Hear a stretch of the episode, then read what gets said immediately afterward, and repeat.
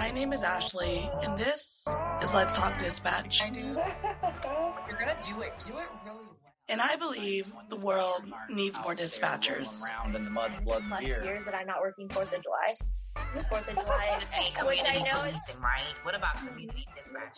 So, on this show, with the help of my guest, we will educate, empower, and support the heroes behind the headset.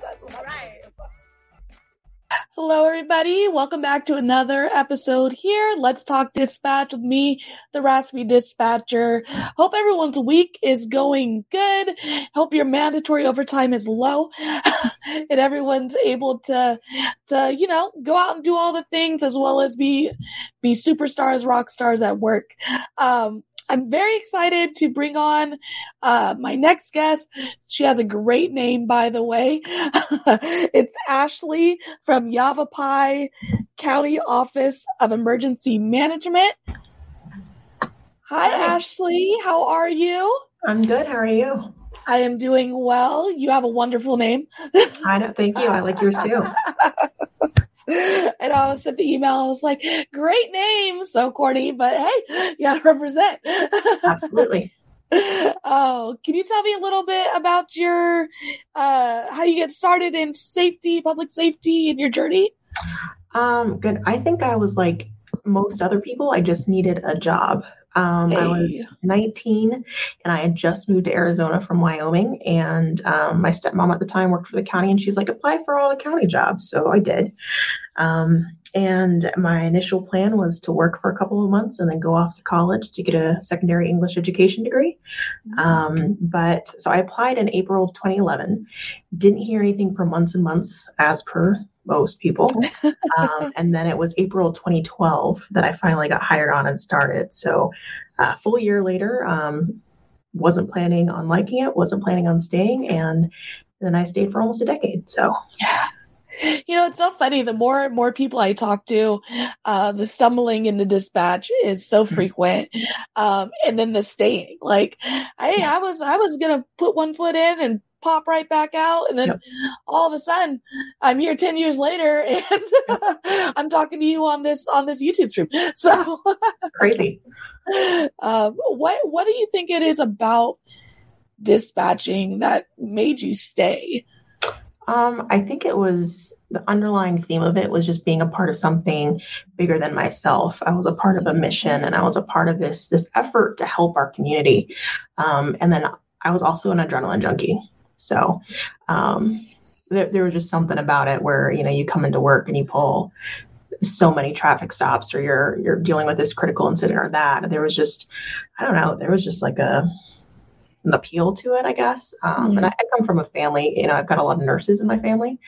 So that wasn't quite my forte, but um, doing something that where I felt like I was making a difference. Um, but then kind of, I don't know, you, it's always something new. There, you, you don't get bored. Um, I mean, well, there's, there's the downtimes, but it was, it was just cool. Yeah.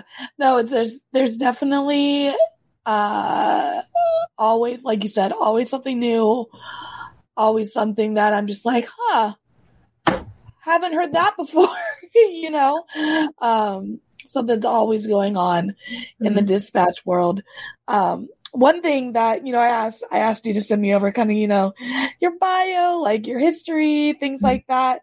Um one thing I did want to talk to you about is uh, your journey establishing a tactical dispatch team. Um, I had a very short stint on my tactical dispatch team at my last agency because I, I lateraled, so I didn't get to uh, be on it for very long. But um, I find tactical dispatch to be so cool, so fun. Um, and I bet there's a lot of agencies out there who don't have it, Mhm. thinking about starting one Mhm. trying to figure out how to do it. So, what was your experience there? How did all that happen? And Yeah. So um, it was 2015, and uh, we were working the Tenderfoot Fire, which was the second Yarnell fire. Um, and I was sitting at my console, and we had a lieutenant down at Mobile Command at the Incident Command Post doing dispatch stuff. And I'm like, why? Why is a lieutenant doing what I could be doing? Plus, I was always that nerd that was trying to do more, be more. Like, I, I, I loved it. Like, dispatch nerd is the epitome of who I was. Um, so I started um, harassing my poor captain and like, why don't we do a tactical dispatch team? Why can't we, you know, I'll go out there, I'll do this, and it would be great. Um, and after about a year, um, so 2016 in the summer, we had another fire kickoff. He called me up on days off. He's like, here's your chance, go do it. So I rolled out to, to where the fire was, and the rest they say is history. But you know, so I think most tactical dispatch teams we see elsewhere in the country is really SWAT centric. Um, Mm. Our bread and butter really was with wildland fires and Mm. incident management teams because my previous agency they have an internal IMT. So that was kind of the appeal. And our geography is wonky out here. We have a very large um, county, and uh, we don't have the luxury, so to speak, to be able to have like hot channels or emergency channels or whatever. So um, I would go out there, or other tactical dispatchers would go out there close to the scene. Um, we would run communications on a simplex, so we could alleviate, or uh, alleviate. Sorry, goodness, um, the main comm center of all that traffic because there's a lot Mm. that goes into evacuations and fires and such. So um, it allowed that the main dispatch center to go back to normal operations, so to speak, because just because there's one emergency um, doesn't mean the rest of the county stops. Ain't that the truth? That was kind of our introduction to it. And then eventually we were able to tag on to SWAT negotiations. And that was a little bit harder. Um, but I think one of the cool things with the SWAT one was um, the one of the SWAT sergeants was actually one of the forest patrol sergeants, and he did a lot with fires and evacuations. So we had worked together in that regard. Um, but he was always very hesitant with allowing us with SWAT. Then he got into a shooting. He's like, "Well, why weren't you there?" I'm like, hey now. but uh, yeah, that that allowed us to integrate with them, and uh, it, it was a very cool process, and I'm very proud of it.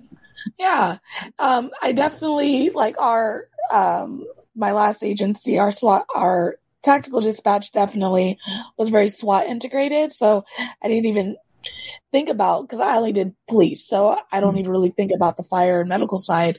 Um, so when you're out there like on a fire call and working the fire uh the fire critical incident what is the tactical dispatcher kind of doing to support those in the in the field So we were law enforcement only too, um, Okay. but we have uh, law enforcement manages the evacuation standpoint of it. The sheriff's going to say, "Oh, we're evacuating such and such location," so it allowed us to um, when they're doing the the door to door evacs or they're doing roving patrols um, or anything like that, we we focus on that component of it. But the other side of it is that um, in Arizona, the sheriff has the um, he sheriff offices throughout the state typically are the ones that pull the the trigger for evacuations. So, um, and dispatchers were the ones that would send the emergency notification to the folks. yes So I could go out there to incident command, um, have the IC right there or someone else and tell me, uh, we had an iPad or my phone or whatever, and say, okay, where's this evacuation? Give me the exact polygon of where I need to send this message. Um, because that's, you know, these are the folks that in patrol, they know the roads, they know these areas. Um, I'm in a comm center and it's like they're telling me, oh, just draw it here, just draw it there. And I'm like, eh, why don't you just show me? yeah That, that was a huge one, um, was the Hmm. emergency notifications. Yeah, very cool. I had to send um God, what are they called? Everbridge.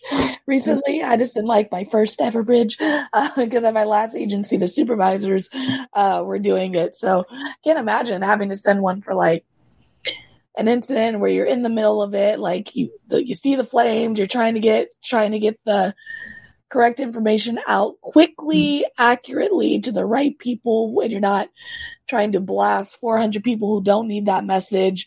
Um, so I can only imagine how helpful having that tactical dispatcher on scene is in those Absolutely. in those moments, Yeah. for sure. Mhm. awesome. Um, well, another thing, another great thing that I think you know, reading about your experience and your history is for folks who are um, looking to get into dispatch and are trying to kind of figure out like what else um, can I do? Like, Mhm. what are the other avenues when considering an agency? Um, roads to other things, uh, such as tactical dispatch. Um, but you're also um, have some experience with FBI crisis negotiations. Mhm. Can you tell me a little bit about that? So it sounds way cooler. Um, it does. I'm like FBI, okay. so um, the FBI down in Phoenix and the Phoenix Police Department um, put together this this training. It's a week long crisis negotiations training, um, but it, it's it's a fantastic training. Um, I I think any dispatcher that could ever um, train with their negotiations team is is huge because uh, it, quite honestly, I think there's so many situations that if we were to get someone on the phone, you know, we're going to be that first kind of quasi negotiator. Um, and we may not have the opportunity to pass this off to negotiators. So having some of those skills is just so huge. Um, and it was part of that, you know, initial integration with our SWAT negotiations and the agency recognizing that. And so I was able to attend that 40 hour course held by the, the FBI and Phoenix Police Department. Um, and so I, just skill set to bring back to the comm center. Um, and it, it's, basically the, the sense of it is just it's it's all active listening um, and, it, and it's fantastic and then you do kind of a scenario at the end where you get to see it all you know you obviously practice the skills that you just learned um, Mm-hmm. but yeah that, that, that was that's it sounds way cooler than hey, I put it on my resume like that too. Shoot. um, but I do think uh, you're totally true. Is that um, like I worked at a larger agency, and I remember we've had instances where we have the barricaded subject calling in um, to dispatch and um, finding a way to connect them to the CNT officer in the field is risky, right? Because you don't want the call to drop. You don't want it to be disconnected. You, are already building this rapport with this person. Mm-hmm. So the idea of having uh, a dispatcher who is trained uh, in that in that skill set is fascinating. I definitely think we need to do more more of that. Certainly. Mm-hmm. And what's interesting um, to me is so when they're in that role, and of course, when you're you have negotiators on scene, it's going to be a high caliber type of call. Like it, yeah. it really yeah. is. But you know, they have like the primary negotiator, then they have a secondary negotiator. That's kind of like the one that's like listening in and giving them little nuggets here and there. Mm-hmm. But you know, dispatchers, we just got to roll with it. We don't have a secondary. uh, we we just hope we don't miss something, and we just yeah. you know keep going. Um, mm-hmm. So it's it's interesting. Um, mm-hmm. Just kind of thinking about it. Yeah.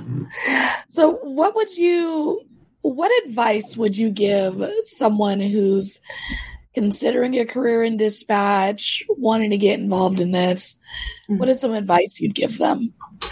Um, ooh, what advice don't I have? it's it's a great profession. Um, I, I, think that's very evident by the number of people that we have that you know do stuff like this. You know, you're doing this this YouTube show. There's other folks that just start up these training organizations, um, and then there's people like me that just can't let go.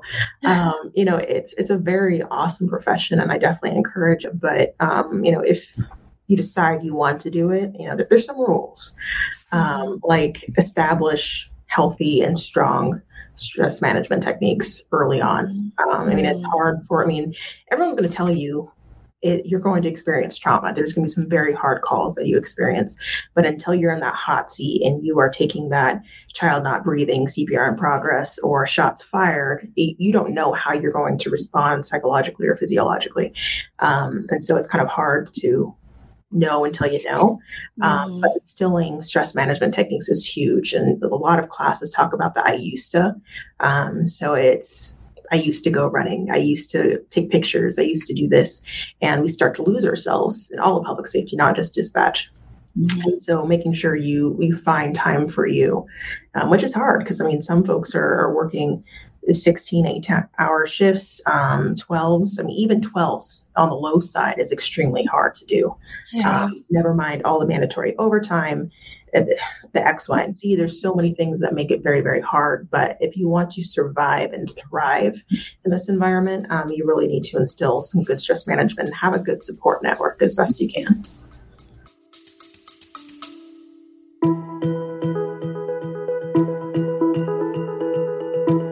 Before we continue, we wanted to take a moment to thank our partners at Prepared. You can learn more about the awesome support and technology Prepared provides to first responders by heading to prepared911.com.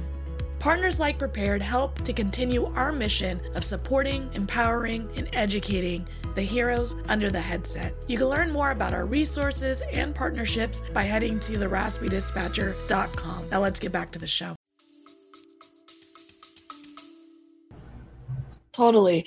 I think one of those one of those early nuggets um, that I got during uh, my academy and everything like that from like dispatchers on the floor popping in and saying hi to us us newbies um, is that is that you know you're you're gonna get a tough call.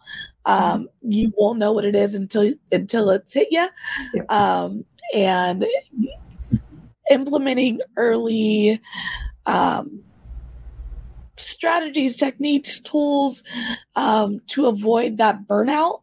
Yeah. You know, before before the buckets over overflow Yeah. um, is very important, and it's something I definitely encourage. Uh, folks who are in in the career already um, and those who are considering getting Mhm. into this career um, you know i'm not here to paint this beautiful picture of dispatch that you know it's all rainbows and sunshine and we don't we don't have like just come. Don't worry about that mandatory overtime. Don't worry about that. Like i try to paint a real realistic picture. Like this is an awesome job. It's a wonderful career. Yeah. but the realities are you are exposed to trauma you you do it's a it's shift work it's 12 it's long hour days force mandates et cetera et cetera Mhm. um so really having an understanding and a tool set coming into this so you can do the job long long term Yeah. um and really enjoy it right Yeah. And really enjoy the job because i think if we do do that work recognizing ourselves not losing ourselves um, in this career we're really going to enjoy it more it's going to be an even uh, happier experience in the role Yeah, I abs. Yep, I agreed. um, how do you feel that the job has changed you over the years as as a dispatcher? Um, how hasn't it? So I, I started ultimately when I was 20, and I spent the entirety of my 20s working in dispatch. So I feel it almost um, kind of raised me in a way.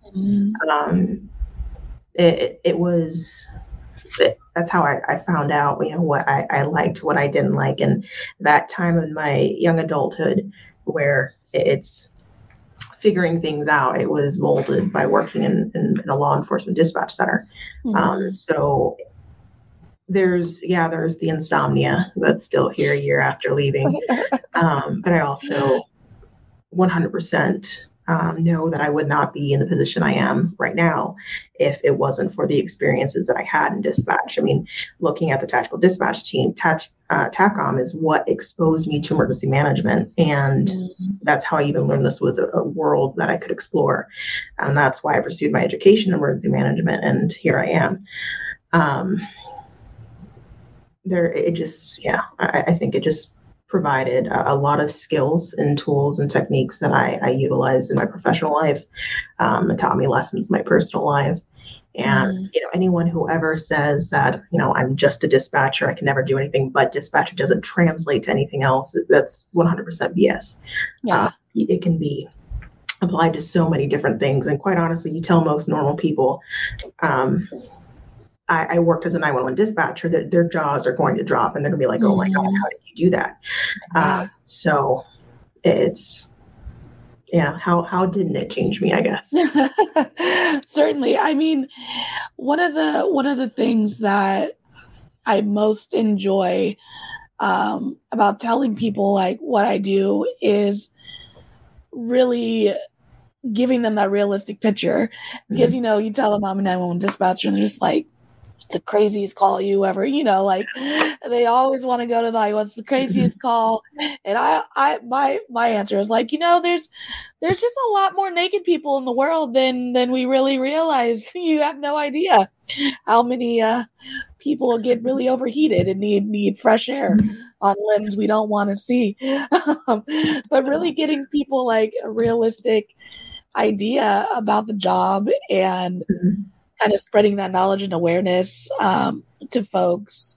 You know, I really enjoy that. And I think that we're coming to a place in uh, public safety where dispatch is becoming more and more recognizable and more on the forefront when we think about first responders.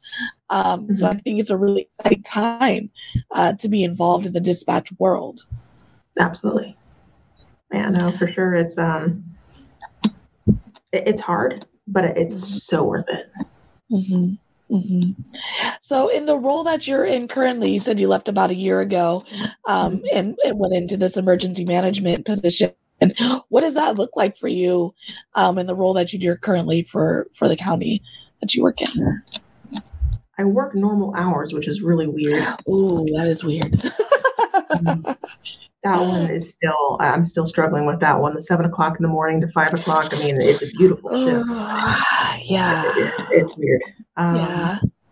but it, one of the first things that I kind of realized is, you know, the emergency operations center. It, it's a that's one of the things that we do in like an emergency um, to support the response.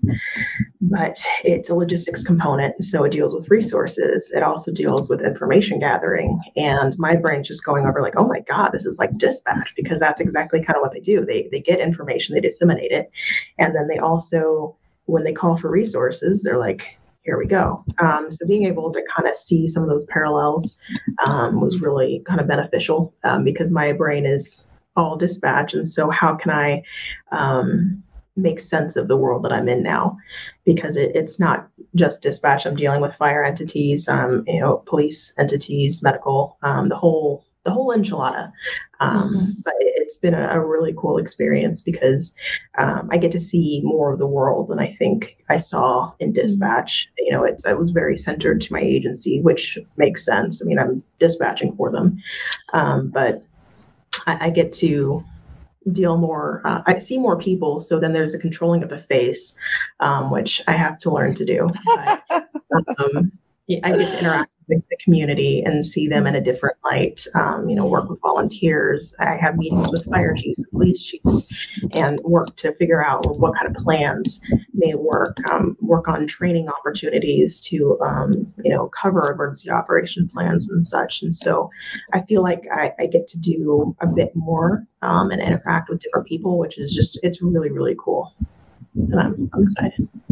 Yeah, no, it sounds, it sounds like an awesome, awesome, you know, next step or, you know, Mhm. something that uh, one, I just wrote an article uh, for Ryan. I just sent it to him today, actually, um, for 911 Training Institute Mhm. about, uh, like after dispatch, life after dispatch, like how to transition, like how to, how to step away. Um, and I think one of the interesting things that I'm finding, like the more I talk to people, the more I dive into the the world's opportunities in dispatch, is that you know, folks are looking for what they can do next. Like, how can I take all of these amazing skills that I've acquired through this awesome career and, you know, do something else with it? Right. Um, and, you know, sometimes leaving dispatch is voluntary or involuntary, right? Mhm. Either you know it, we're ti it's time for us to go, we're retiring, we're looking for a new opportunity, or we take a tough call and you know, and it, it's it's like a torn ACL. That's why I wrote the article. It's like a torn ACL, and you got to move on. Um, and so, helping people figure out these different avenues, these different uh, career paths, education to go get, um, especially degree. I didn't know there was degrees in emergency management. You know, I have two master's degrees in criminal. I thought criminal justice was it. Yeah. You know, like that that blank it's a blanket degree that that's the only one available. So Mhm. after I got my second master's degree, um, I was like, man, I missed the boat. I should should have got it in emergency management, but I didn't know it was even right. an option, Mhm. which is insane to me. Like I just think we need to push, you know, the dispatcher and the avenues and the career options that branch off from Mhm. this world of dispatch. Oh, absolutely. And that's, you know, you never know like when, you know, those opportunities are going to come and, um, kind of random, kind of not, uh, you know, a, a cool opportunity I had was, um, when I first came over to the office, um, the staff had a meeting with, um, one of the directors at the local college who used to be a chief of police at one of the local municipalities. And, um, he he was talking about he also does a lot with like victim advocacy and, and domestic violence awareness and such. Um, so he was talking about this call from a dispatcher um, that involved a sexual assault and how the dispatcher you know got the information was empathetic and all the you know lovely adjectives. And i'm sitting there and listening to him and i'm like that's my call. I took that and it, it was several Oh. years prior um, Wow. and lo and behold, you know, they they took my call. Um, they re-recorded it, so for you know privacy uh, stuff, but they use it in trainings throughout the nation. Um, Wow. And so from that, um, I was able to get an opportunity to help with the dispatch academy at the local college and also work towards building a, a class at the college with this director. And so you never know where, Yeah. um, how connections are going to be made or when you're randomly going to hear about an audio you took years later. Yeah, um, that's amazing. But and talk about like just like I was just doing my job. You know what I mean? Like Yeah, I was doing my job. I was connecting with this person who was going through this this trauma. Um, I was a Mm-hmm. for her, and now, you know, years later, I'm like, oh, you're talking about me. Like, thank you. Like that's that's so cool. Like I just find that to be so rewarding. You know what I mean? Like Mhm. that pat on the back, like that you're not asking for. That like, oh, I I, I am doing my job right. I'm helping people, and not only did I help that caller, now I'm helping people learn how to help more people, Yeah. and that's that's that's such a cool, such a cool thing. Yeah, it is. And I, I feel like those little rewards are just like throughout this, not necessarily in that sense, but when you you know that you you helped the, the, bad guy at the end of the call gets you know arrested or you know the, the child starts breathing or all these different things um, you know sometimes we forget about in this job about the good that we do because Mhm. we deal with a lot of negative a lot of negative and Yeah. there's a whole survival thing there but um, you know being able to look back on your career and be like you know i did something good and Mhm. it's just it's it's a very cool feeling another reason why people should become dispatchers obviously Yeah, it is. I mean, it's definitely that roller roller coaster effect, right? Like you're going through a shift and you're gonna get a call, and it's gonna be, you know, my baby's not breathing. You handle that, and the next call's like, 911, what's your emergency? Oh, I don't have an emergency, but and you're like, you know, it's these Yeah. Hard stops, high rises, low lows. Um, but it is adrenaline and like you know i'll i'll talk about like oh i didn't get to breathe i didn't get to eat barely got to pee um but I, that was a fun shift. Like that was that was fun. Like I like going call to call, and even though I might be complaining in between every key and mute, um, I'm enjoying it the whole time. You know, it's it's. I think we live for those high paced um, environments for sure as dispatchers. yeah. Uh, it makes me miss it right there. And it's so and it's so funny uh when when we think about like just the differences um in centers. I came from a larger agency and now i'm in a smaller agency in, in the sense of call volume. Mhm. and when I think about what I thought dispatching was um, in the scope of my previous agency, and then I come to my new agency and I'm like, whoa, we didn't do any of this. Yeah. back at my last agency. Like at my other agency, we didn't run people out because we had a Warrants channel that did that. Mm-hmm. And because we had a Warrants channel that did that, I didn't know what the Warrants channel did because it wasn't my job. It wasn't in my scope of practice. And then I come to a new agency and they're like, all right, we're going to run them out. And I'm like, looking at this other language of multiple hits and i'm like what am i looking for you know and and just learning just how each agency is just so different and the jobs the dispatchers do are so specific to that community and that department they're serving Mhm. and we have such an opportunity and ability especially when we have laterals coming in to really learn from each other to mm-hmm. make our centers and our situations better because the job can be done a hundred thousand different ways. And just for my lateraling i was just like mind blown from Mhm. like how different it was. that's the cool thing about this this community in 911 is that it's exactly that. It's a community.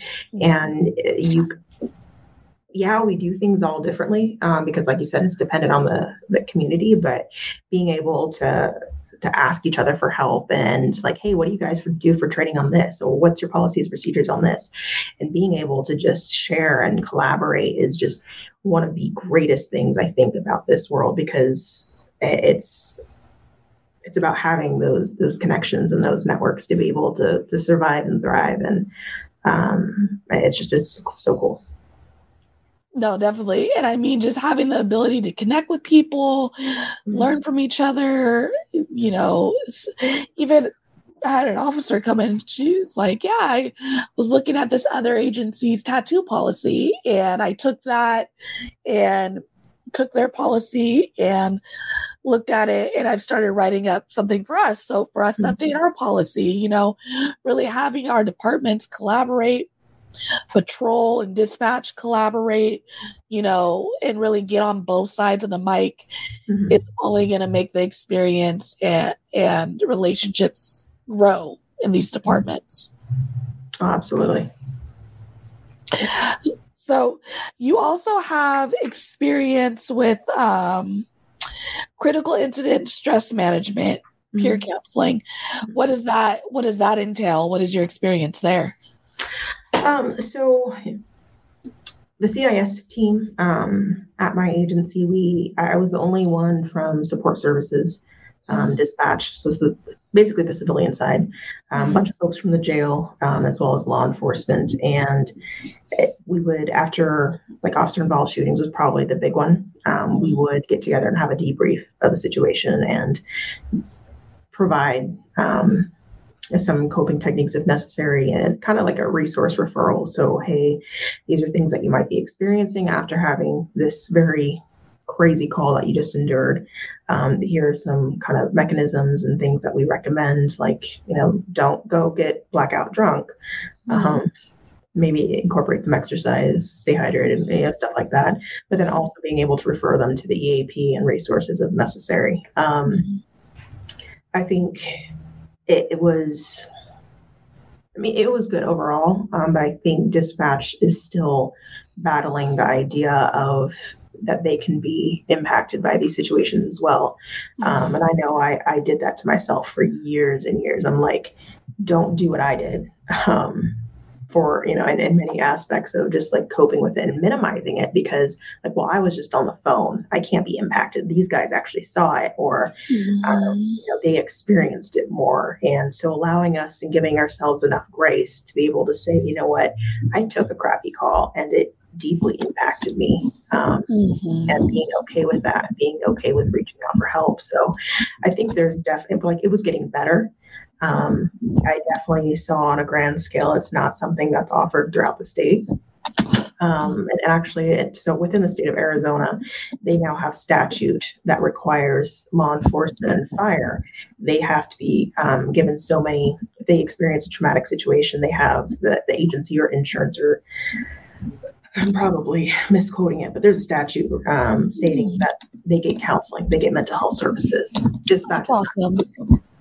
Uh, That's not awesome. but considered the same classification. We're not first responders. exactly. Um, but my agency actually, they have a policy on it stating that if there is a situation where dispatch encounters that and it's job related, um, much like for the, our law enforcement counterparts, they will foot that bill um, to Mm. equal what the statute requires. Um, and that was not something that is statewide.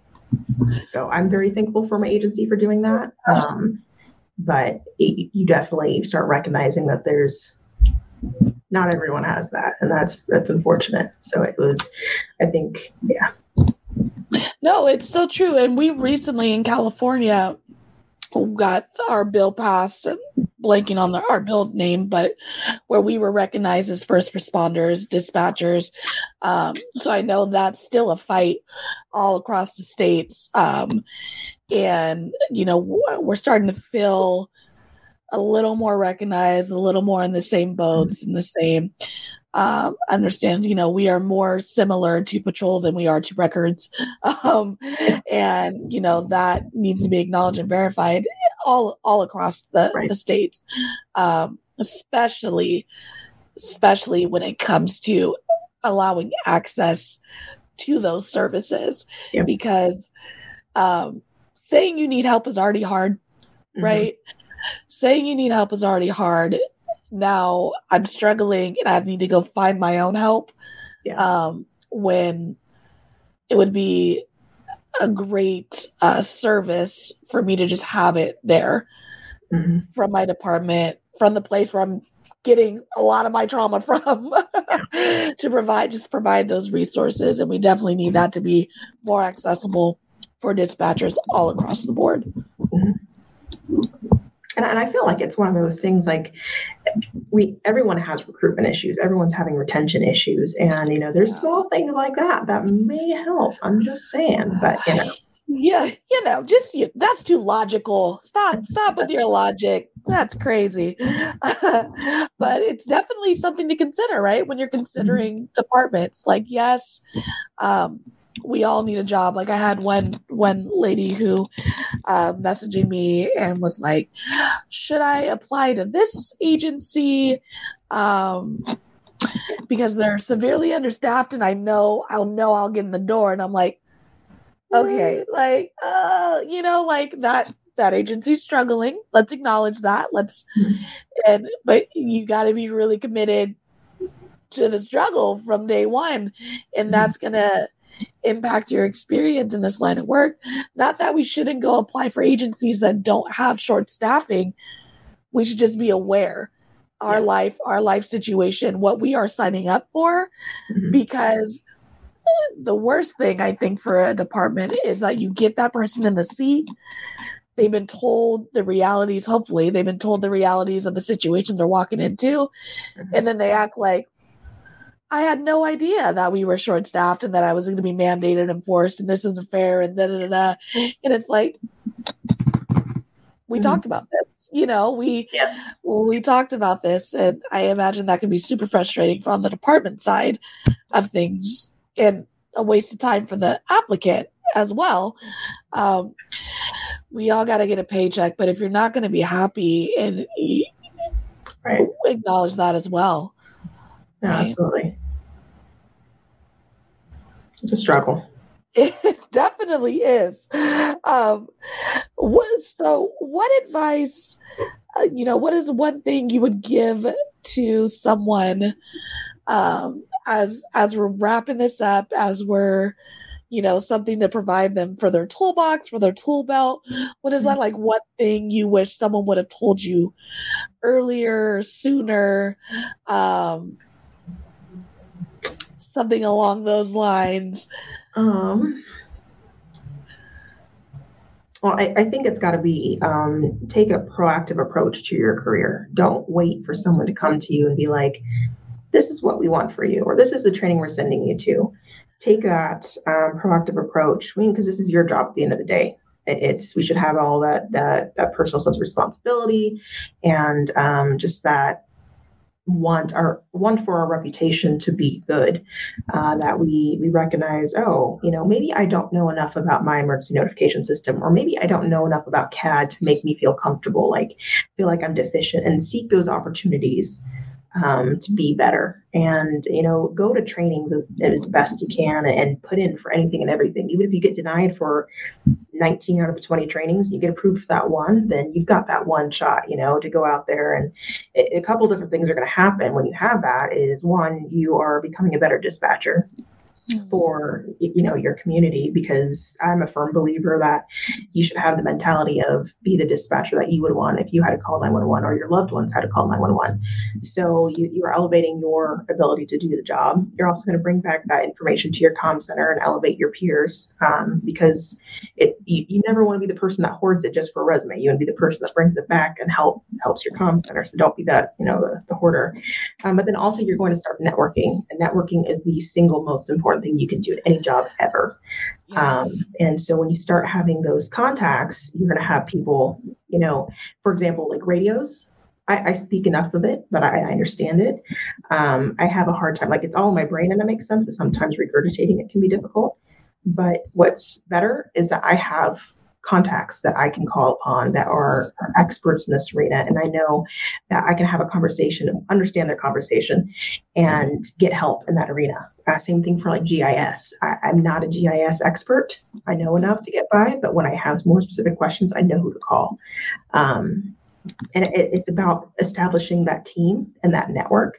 And it may not be necessarily the team that's in the comm center, but it's a team of folks that you can call upon in general. So take a proactive approach to your career, um, get involved as best you can. And then the, uh, the other thing is that you will start finding areas that you're passionate about. So maybe you're really passionate about uh, mapping and GIS, and you can start specializing in that. And maybe that's a career path eventually. Um, and sometimes it's internally, sometimes it's externally. Same thing with radio or CAD or, or emergency management, whatever it may be. Um, it's just take a proactive approach and don't wait for someone to, to tell you. I think that is amazing. That's amazing nugget because um, I feel like I have recently started really taking that mindset and really trying to put that into my department, even, you know, my Raspy Dispatcher stuff is really taking that proactive approach and reaching out rather than waiting to be reached out to. And the doors are just busting open. And I I think that's great and for that's a great gem that you that you've given us for sure. Well, thank you. Thanks for joining us on today's episode of Let's Talk Dispatch. Don't forget to subscribe on YouTube at the Raspy Dispatcher, follow us on Instagram, and check out Let's Talk Dispatch anywhere you listen to podcasts. I'll see you next time and stay raspy.